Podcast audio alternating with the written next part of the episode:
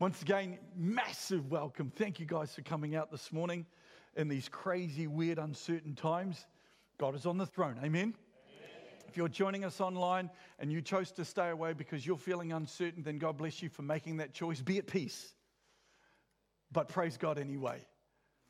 You know, last week uh, I began, excuse me, uh, a third message in a series that has grown over the weeks of preparing these, these messages. Um, and this, this, uh, I've now created this series, which is going to be great. Maybe another five years, I'll preach it again. But we were looking at specific, specific aspects about not just about how to live, but how to thrive and grow in these uncertain times. And we looked at the, the first message, we looked at um, a principle of dealing with difficulties, condemnations, accusations, and attacks by the devil, the it is written principle, taught to us by Jesus himself when he was attacked by the devil. It is written.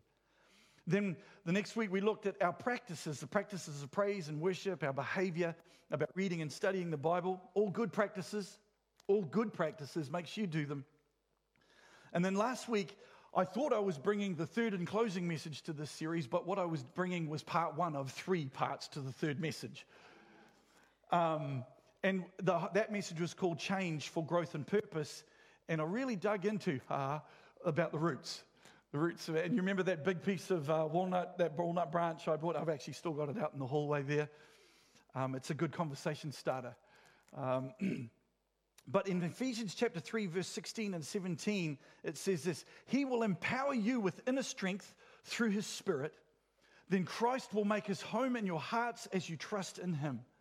Your roots will grow down into God's love and keep you strong.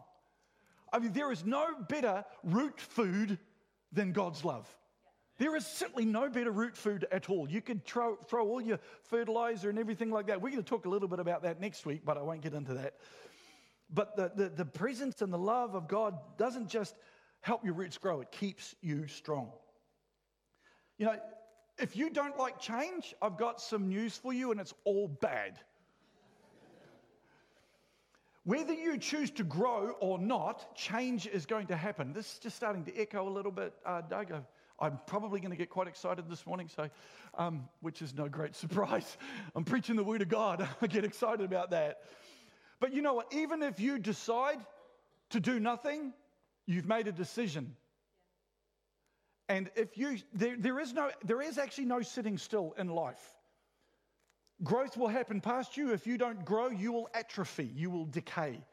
There, there is no middle ground. It's, it's like the scriptures are full of no middle ground. There's heaven or hell, there's growth or decay, life or death, blessings or cursings. And we all love to try and paint the middle grey, but there's nowhere to paint. Growth, change will take place in all aspects. And even in a winter season, remember last week I, I talked about the winter season? With trees, growth takes place, and with that, without that winter growth, we cannot have the life burst of spring or the fruitfulness of summer. I want to show you a picture, another walnut, another walnut picture. This here was a self sown walnut that fell off our tree, and uh, this, is, this is two seasons' growth, okay? The first season is the dirty bit, that's all the root. The second season is the spring, where the root finally put a shoot up. You notice that the root is almost as long as the shoot and it goes straight down. It took a long time to dig that out. that shows that if there is a good if there is good ground the root can go deep and then with a deep root you get a good shoot strength endurance tenacity flexibility and durability are all built into a tree during winter the strength and the tenacity is not in the big, beautiful, juicy green branches. The strength and the tenacity is in the root and in the trunk. I don't know if, if anyone else has got fruit trees at home that are so prolific in fruiting that the branches go and just bend. The only way they can do that is because there's something in the ground holding the tree up. But you've got to remember this. We've got to remember this that change is a process.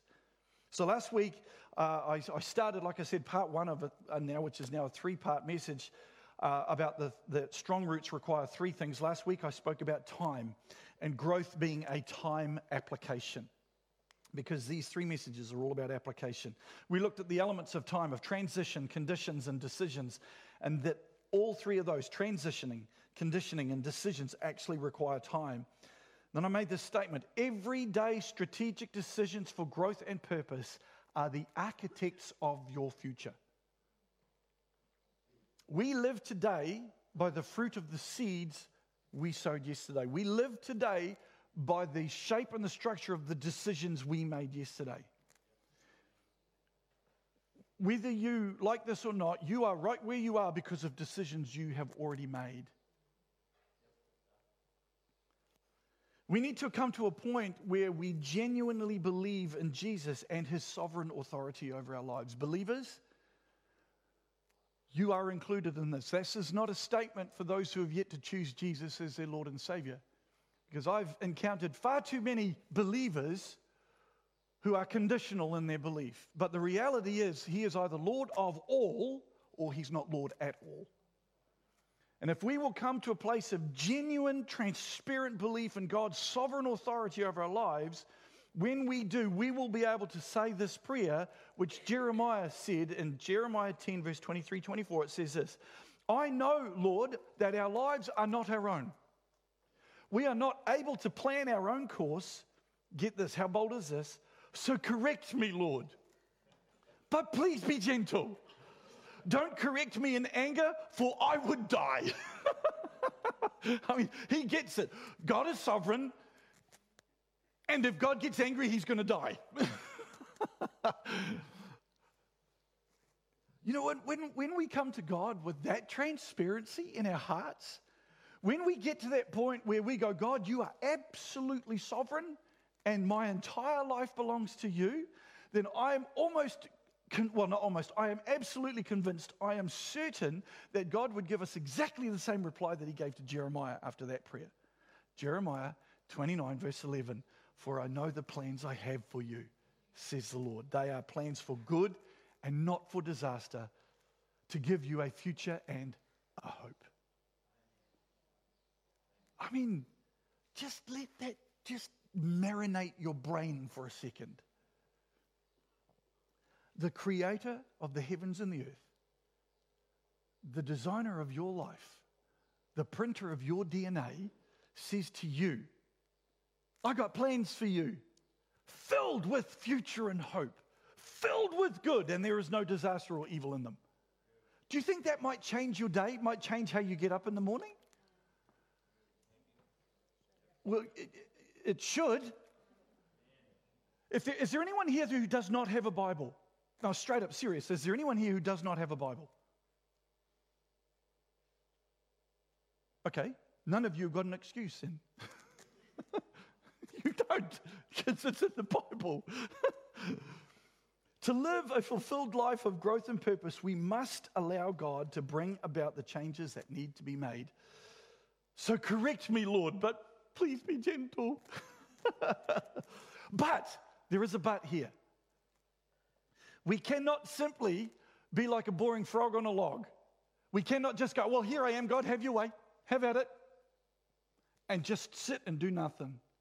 We actually have a responsibility to God to care for ourselves and care for each other. Yes, God is sovereign. Yes, He can do it. But He actually gives us choice. He gives us the freedom to choose, the freedom to decide, and then sometimes I'm sure He stands with an aching heart watching us walk the path that we have decided to walk. And so this morning, we're going to unpack part two of this message Change for Growth and Purpose. And we're going to get real practical. This message is called Protection from Things That Can Kill. Let's pray. That might be a really good start. Father God, Lord, we love you. And Lord, we know, and we know because of the Bible, that you have a future for us. You have a future filled with hope, good and not evil and no disaster. And yet, in that promise, Lord God, you then step back and say, make the decision. I pray, Holy Spirit, you would fill this place even more than you already have. I ask, oh God, that you would release a grace over this auditorium like you did for Daniel and his friends and for the disciples, where you opened up their minds. The, the, it says that you gave Daniel and his friends an unusual aptitude for literature and wisdom. It says of the disciples that Jesus breathed over them and he opened their minds to your scriptures. God, I, that, we need that today. Fill us, come, fill us, I pray in Jesus' name. Three of the biggest root killers for life, for growth, and for purpose are these three words impatience, isolation, and irrationality. Impatience, isolation, and irrationality. So we're going to unpack each of these in the time we have left. Let's have a look at number one impatience. If there's one thing I'm sure that we can all agree on, it's this we don't like waiting. Amen? Oh, good. Oh, thank you. I'm in good company. I'm in good company. We have invented so many ways to stop waiting. We've got the drive through, we've got the microwave, the air fryer, instant coffee. I will take time to make a real coffee. We've even invented quick dry paint. We've invented the T20 cricket game because five day tests are boring. Oh, sorry, any cricket fans in the house? I, I see that look, Warwick.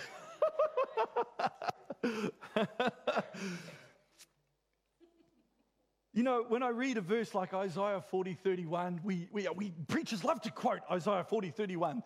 But those who wait on the Lord shall renew their strength. They shall mount up with wings like eagles. They shall run and not be weary, and they shall walk and not faint. And we go, yes and amen. But we skip really quickly over the first bit. This wonderful list of things can happen when we wait on the Lord. The challenge is to follow through, especially when times are tough, especially when times are uncertain, when especially it's like, what is the right way forward? Here's my first step out on thin ice statement for this morning if I haven't already made a few. Impatience comes from our need to remain in control. Yep. Any fellow control freaks in the house? I really try not to be.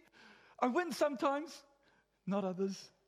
But honestly, impatience is because I want, I, I want to dictate the terms, I want to dictate the timeline, I want to be in control. But picture this if we, if we come back to the picture of a tree, if I get a tree that's like, it's not growing fast enough, there's not enough fruit on it, so I dig the tree up and I replant it somewhere that I think is better for me. And then I don't like that because I don't like what's coming over the fence from the neighbor. So I dig it up and I replant it in somewhere that's good for me. Do you think the tree's going to be very fruitful? Do you think the root structure is actually going to be any good? So, why do we do that with church? Oh, sorry, a little bit transparent, a little bit transparent. sorry. Why do we do that with God?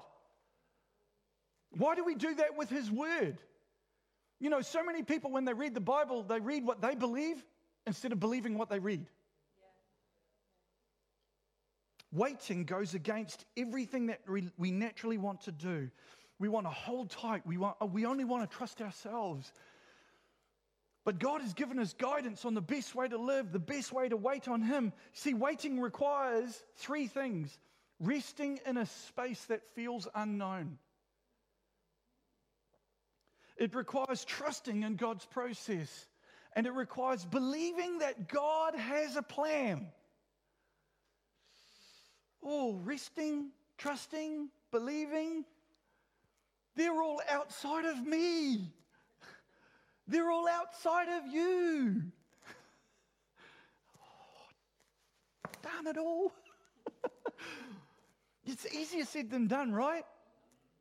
What should we do during this waiting? Well, I'm so glad we've got the Bible. Romans chapter 12, verse 12 says this Rejoice in our confident hope, be patient in trouble, and keep on praying. What do we do? We rejoice. We be patient and we keep on praying. While we're waiting on God's timing, pray. Prayer helps connect us to Him. And when we pray and we're connected to Him, we can focus our faith. We can keep the main thing the main thing. That's our relationship with Jesus. And when we rejoice in this confident hope in God, when we're patient in trouble, and when we keep on praying, it also, guess what? It also helps us give room for others who are waiting in their own waiting room. Short story, true story. I had someone come into my office thumping my desk that the church was hadn't caught a revelation from God that they had caught and it's like why aren't they getting it why aren't you preaching it what's wrong with you and I was like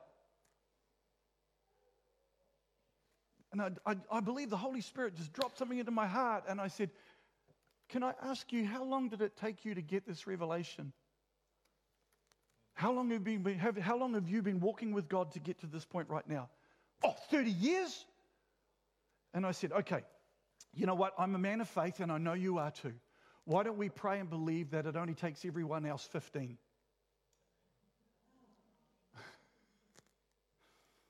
When we are patient with God, when we praise and rejoice in the confident hope we have, and we pray and we focus our faith on the main thing, it gives room for everyone else to have their journey too. And that is the beauty and the grace and the love of God. We're all going to end up in the same place if we believe in Jesus Christ as, as our Lord and Savior, but we're not all in the same place on the road. Ephesians chapter 4, verse 2 says this out of the Passion Translation with tender humility and quiet patience, always demonstrate gentleness and generous love towards one another, especially towards those who might try your patience. Don't you just have, love how the Word of God says, in your face? you know, that's like, that was like, you know, that's Paul writing to the Ephesians. I can see him just getting that, but especially to those who try your patience. Mic drop. but here's the thing you're waiting on God does not mean you are separated from Him. God's delays are not His denials.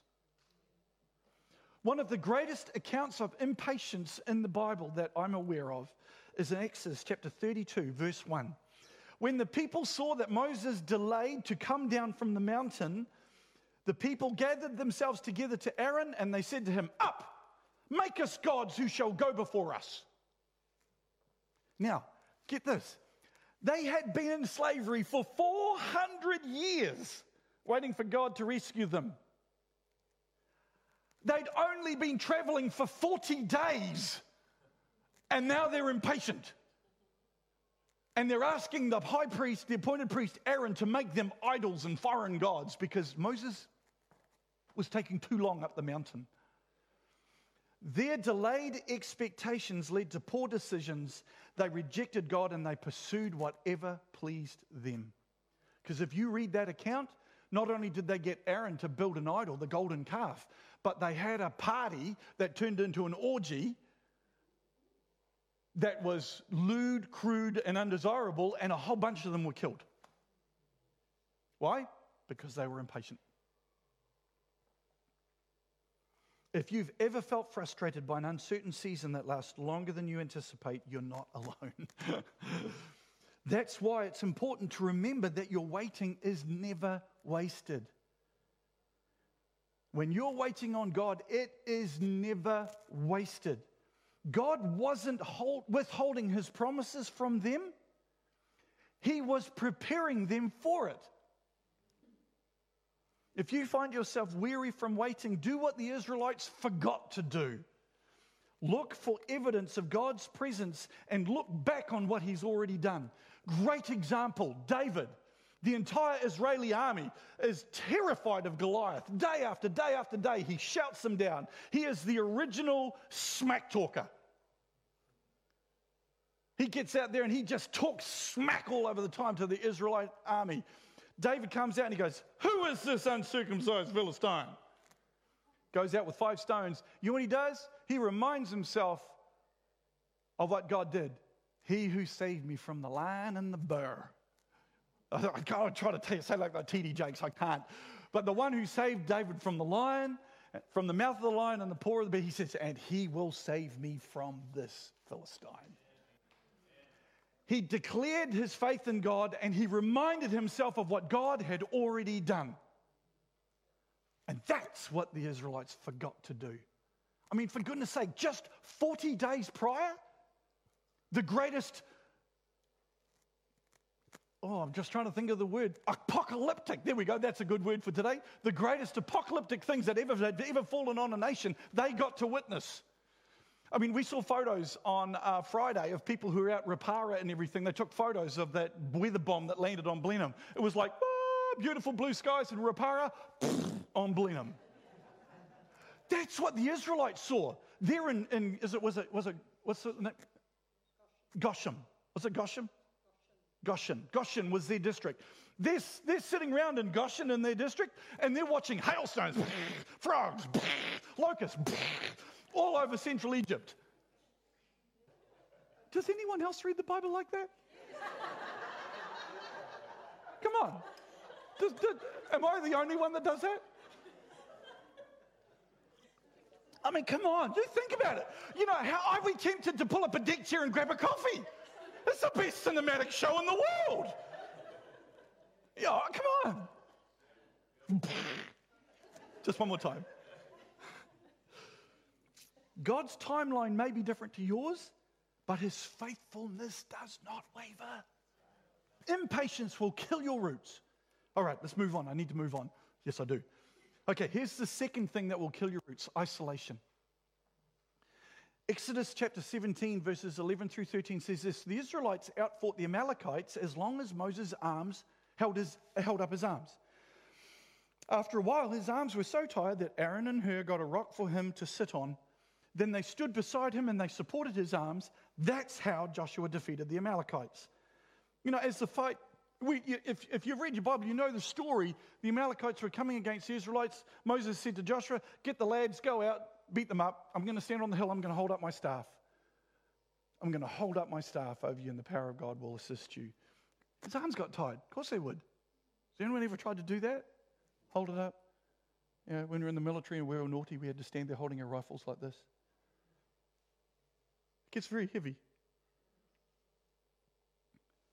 He sits on a stone, Aaron and Hur either side, they hold his arms up. Moses wasn't created to endure moments, the hard moments alone, and neither are you. Neither are you. I want to ask you a question this morning that might just fry your brain circuits a couple of times. What if your current limitation, what if your current season is actually an invitation for people to partner with you in the God glorifying story He wants to tell through you? What if the thing that you're walking through is actually a God designed moment of invitation? So when two agree, that's what the scriptures say when two agree concerning anything on earth, our Father in heaven will. Consider a tree that gets isolated. I want to show you something that's actually something that they reckon is a tourist thing in New Zealand. This here. This is a small stand of macrocarpa down on Slope Point in the southernmost part of the South Island. They were originally planted in the 1800s by a farmer to create some sort of wind protection. Yeah, I'm not too sure that worked out.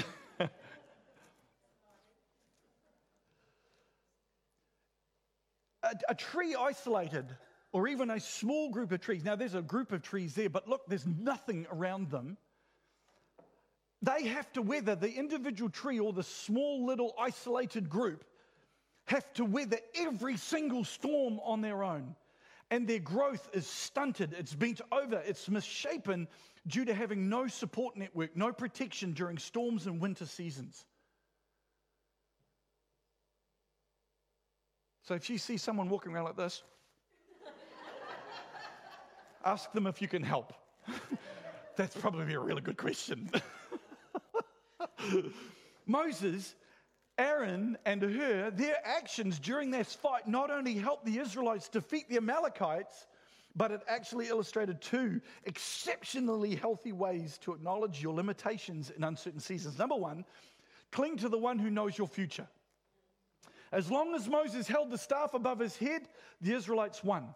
But as soon as the staff started to lower, they began to lose. By lifting his staff, Moses symbolically acknowledged. Was there any power in that stick? Not really, it was just a shepherd's stick. But God chose to use it as a symbol in Aaron's hand to say, I am with you. And so when he held it up, he was holding that rod up, not over him, just over himself, but the whole nation going, God is with you. He chose to acknowledge the one who holds his future. Look at the situation in front of you. Observe what's going on around you. Don't let that stop you clinging to God's authority. Look, we don't ignore it. That's just stupid. You've got stuff that's happening on. Come on, we've got to walk through that sort of stuff. But in the midst of it, the Bible says He set a table for us. We're in the midst of our enemies. He won't rescue you from the storm, He will rescue you in the storm. So that's the first thing. Cling to the one who knows the future. Number two, allow trusted people to come alongside you. The victories achieved in uncertain seasons are really due to our own strength. They're a result of clinging to God and relying on others to support us. It's the faithfulness of God that sees us through the storms of life. And we acknowledge that. We create space for God. We wait on the Lord. And when He shows up and He shows off, we have a victory. Now, dealing with this, this, this root killer of isolation, I, I want to make a statement that I know is going to be a challenging one but I need you to hear my heart. Here it is. Parents who treat church as optional should not be surprised when their children treat Jesus as unnecessary. I have met far too many parents who, for one reason or another, have chosen to isolate themselves from church. And then they wonder why their children want any, don't want anything to do with Jesus. The responsibility of generational faith cannot be diminished, it cannot be overlooked, and it is weakened in isolation. Severely weakened in isolation, and not only weakened, but often misshapen. The responsibility of generational faith is huge and isolation can manifest itself in many forms physical separation, simply not showing up, spoken disagreement. Well, that wasn't supposed to happen. And here's the other one attitude. You know what? You can be on site, but anything but present. Well, you're just lucky I'm here. You're not here. Your body is. Please, please, please, isolation will kill your roots. Don't let it happen. Here's the third one. So we've had impatience, isolation. Here's the third one irrationality. Feelings of uncertainty are not, they're not wrong and they're not bad. They, they come. But when we nurture and we consistently agree with them, that's when it becomes dangerous for our well being. Did you know that unresolved uncertainty and insecurity physiologically can actually cause the precortical frontex, uh, the prefrontal cortex, the prefront, the front part of your brain, this bit, it can actually cause it to shut down. If you live a life that is marinated in uncertainty and insecurity, you will physically shut your brain down. It impairs your ability to solve problems, it impairs your ability to pay attention, and it impairs your ability to be flexible and to stay flexible. This increases your chances. It's, it's like it's a vicious, vicious circle, vicious cycle. By doing that, it increases your chances of engaging in irrational thinking and irrational behavior, and it makes you even more prone to anxiety, depression, and stress. You know, falling into a puddle face down won't drown you unless you decide to stay there. You can drown in a teaspoon of water effectively. This, this is why this very, very, very well known verse in the Bible is so important. 2 Corinthians 1, uh, sorry, 2 Timothy 1 7. For God has not given us a spirit of fear, but of power and of love and a sound mind. That's why it's important to fix your mind on what matters by centering your heart on God's truth. Read your Bible. Psalm 119, verse 11 says this I have hidden your word in my heart that I might not sin against you. You know what? This is a discipline. It takes continual conscious practice. Let, oh, there's that word. I think I just preached about that a couple of weeks ago. Your practice. But this, in doing this, it sharpens our senses. It makes us more aware of God's presence in our circumstances. Um, there is a very famous uh, brain specialist. Her name is Dr. Caroline Leaf. She wrote a book called Switch on Your Brain. And there's a quote out of the book that says this As we think, we change the physical nature of our brain. As we consciously direct our thinking, we can wire out toxic patterns of thinking and replace them with healthy thoughts. Romans chapter 12, verse 2 Be transformed by the renewing of your mind.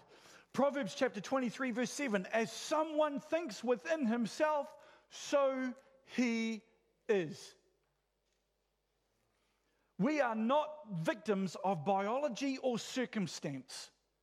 We are the product of our thinking. If you are surrounded by irrationality right now, run! With all your might. Run into the Word of God, run into the presence of God. Flee. If you've chosen to believe otherwise from what I've just read, then that very verse, it's just it's complete hogwash to you. But once again, science is proving that the scripture is true. Out of control and anxiety and fear are spiritual. Both can attack us at any time, and they attack our minds and our hearts, the roots. The roots. If we will let the spirit of fear can take, take control of our lives, anxiety can cripple and eventually destroy us. Steal, kill, destroy. John chapter 10, verse 10. That's why the Apostle Paul wrote to Timothy, and he wrote that the spirit that God gave us is not fearful or fear filled. But it is power, it is love, and it is self control. Here's, here's something else that might be revelation to you. There is never a situation where you have no choice. Never a situation where you have no choice. You can choose, even if you can't physically choose to do something, you can choose what to think. You can choose what to do inside.